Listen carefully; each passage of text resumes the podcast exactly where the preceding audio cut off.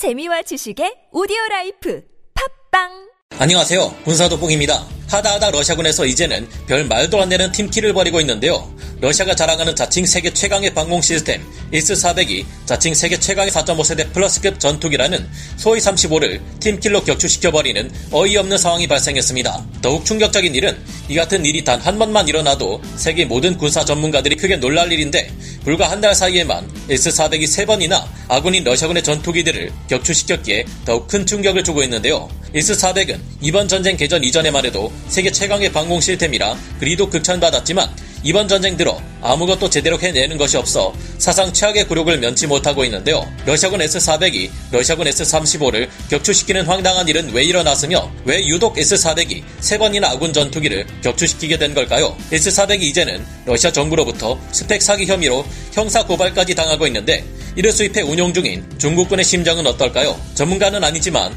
해당 분야의 정보를 조사 정리했습니다. 본의 아니게 틀린 부분이 있을 수 있다는 점 양해해 주시면 감사하겠습니다. 현지 시각 9월 15일 유럽의 방산 전문지 중 하나인 Bulgarian Defence와 다른 언론 매체인 Forbes 및 여러 OSINT 보도에서는 지난 7월 이후부터 남부전선 노바카우프카 일대에서 러시아군의 S-400 방공 시스템이 이곳 상공에 진입한 같은 러시아군의 수호이 35 전투기를 격추하는 일이 발생했다고 보도했습니다. 이 보도들에서는 러시아군 S-400과 소위 35 전투기를 비롯한 여러 무기 체계들에 존재하는 피하 식별 장치 오류가 존재하며 이 때문에 러시아군이 아군 전투기를 격추시키는 일이 발생했다고 이야기하고 있는데요. 이 같은 기사 보도들에서는 러시아군이 자랑하는 S-400이 7월 이후 최소 3건을 넘어설 정도로 아군기를 격추시켜 큰 문제를 일으키고 있다고 합니다. 그러나 군사 전문가들은 이 같은 황당한 사건의 배경에는 러시아군 무기체계의 피하 식별 장치 문제도 있지만 그보다 S-400의 공중 표적 식별 능력 자체에 더 큰 문제가 있다고 지적하고 있습니다. 이번 러시아군의 팀킬 사건은 S-400 방공 시스템이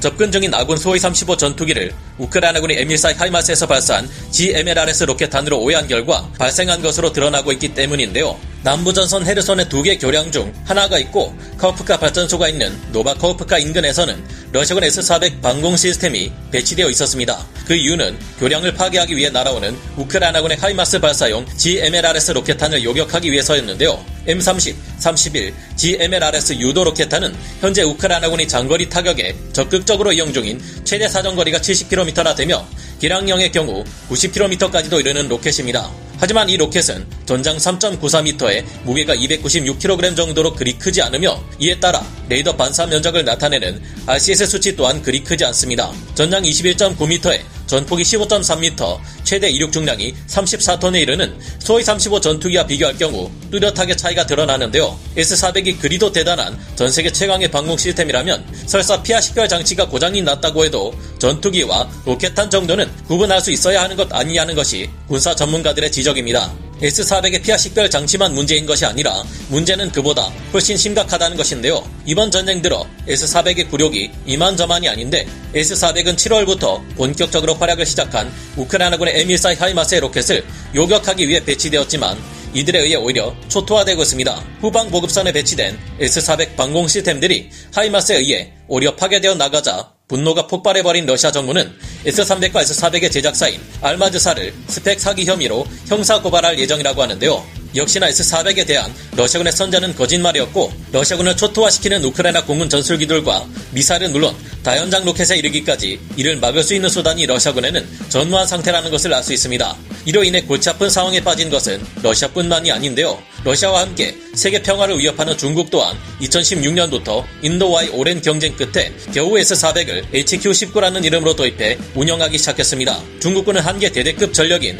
세계 포대 S-400을 인도 바다 실전 배치에 운용 중인데요. 중국이 우리 한국에게는 미사일 방어 시스템인 사드를 배치해서는 안 된다며 경제적, 정치적인 보복까지 해놓고는 자신들은 버젓이 방공 시스템인 S-400을 도입한 것이기에 당시 이로 인해 중국은 우리 한국과 외교적인 갈등을 야기하기도 했습니다. 사드란 정말 고고도 지역 방어체계라는 단어의 줄임말로 미국 육군이 개발 및 실전 배치하고 있는 탄도미사일 고고도 요격 체계입니다. 사드의 주 임무는 오직 탄도미사일의 요격만을 위해 만들어진 본격적인 미사일 방어체계로서 추진제와 유도 컴퓨터를 제외하면 폭약 따위는 전혀 없습니다. 사드에서 발사되는 미사일은 추진제가 분리된 후 직격체가 직접 적의 탄도미사일 탄두에 날아가 충돌하여 요격하는 방식이기에 이를 적진 타격용 무기로 사용할 수는 없는데요.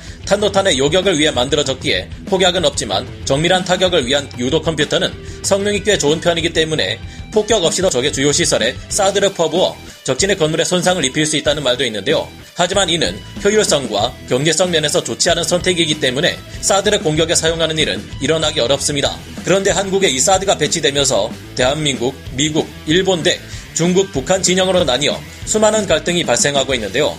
중국은 한국의 사드 배치를 두고 중국에 대한 미국의 견제책으로 보고 있는 반면 우리나라는 북한의 핵미사일을 방어하기 위한 방어용 무기일 뿐이라 주장하고 있기 때문입니다. 중국은 한국의 사드 배치가 핵 균형을 훼손시키고 있다 주장하지만 말도 안 되는 주장입니다. S-400 방공 시스템과 같은 미사일 방어 체계를 먼저 배치해서 핵 균형을 먼저 훼손한 것은 중국이기 때문인데요. 게다가 2017년 기준으로 중국은 우리나라를 향해 1000기가 넘는 둥펑 계열의 타격용 미사일을 겨냥하고 있습니다. S-400은 서방 측의 사드와 비교되는 매우 유사한 고고도 방어 체계이며 한반도 전역을 감시할 수 있는 레이더망을 갖추고 항공기와 탄도미사일은 물론 스텔스 전투기까지 요격할 수 있다고 알려져 있었는데요. S-400은 레이더의 탐지 거리가 400km에 달해 사드의 탐지 거리보다 더 긴 탐지 거리를 갖추고 있어서 한반도와 대만 인근에서 작전을 수행하는 미국의 스텔스 전투기를 위협하는 것으로 알려져 있었습니다. S-400이 중국 산둥반도에 배치되면 유사시 한반도 지역에서의 한미 군용기 활동에 큰 위협이 될 수 있을 것으로 여겨져 왔는데요.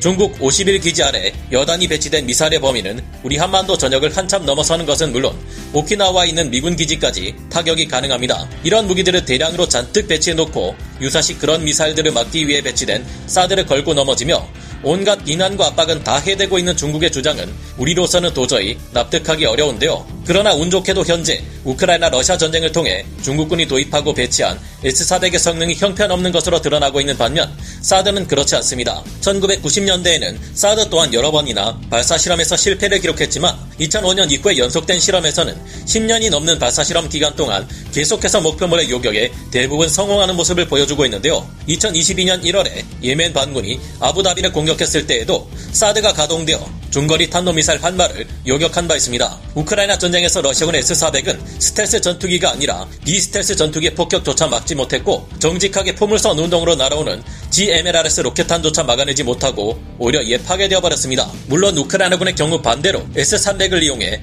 러시아군의 전투기와 전폭기들을 격추시키고 있는 것을 보면 S-400의 문제는 무기 자체 성능 부족보다는 이를 운용하는 러시아군의 상태에 있을 확률도 높다고 생각됩니다. 그런 만큼 S-400을 과소평가하는 것은 좋지 않겠지만 그렇다고 이를 과대평가에 벌벌 떨 필요 없이 우리는 우리의 영토와 영공, 국민들의 생명과 재산을 지키기 위해 마땅히 갖춰야 할 방어태세를 갖춰야 하고 원칙상 여기에 중국이 왈가왈부할 문제는 아니라고 생각해 보게 됩니다. 여러분은 어떻게 생각하시나요? 오늘 군사 돋보기 여기서 마치고요. 다음 시간에 다시 돌아오겠습니다. 감사합니다. 영상을 재밌게 보셨다면 구독, 좋아요, 알림 설정 부탁드리겠습니다.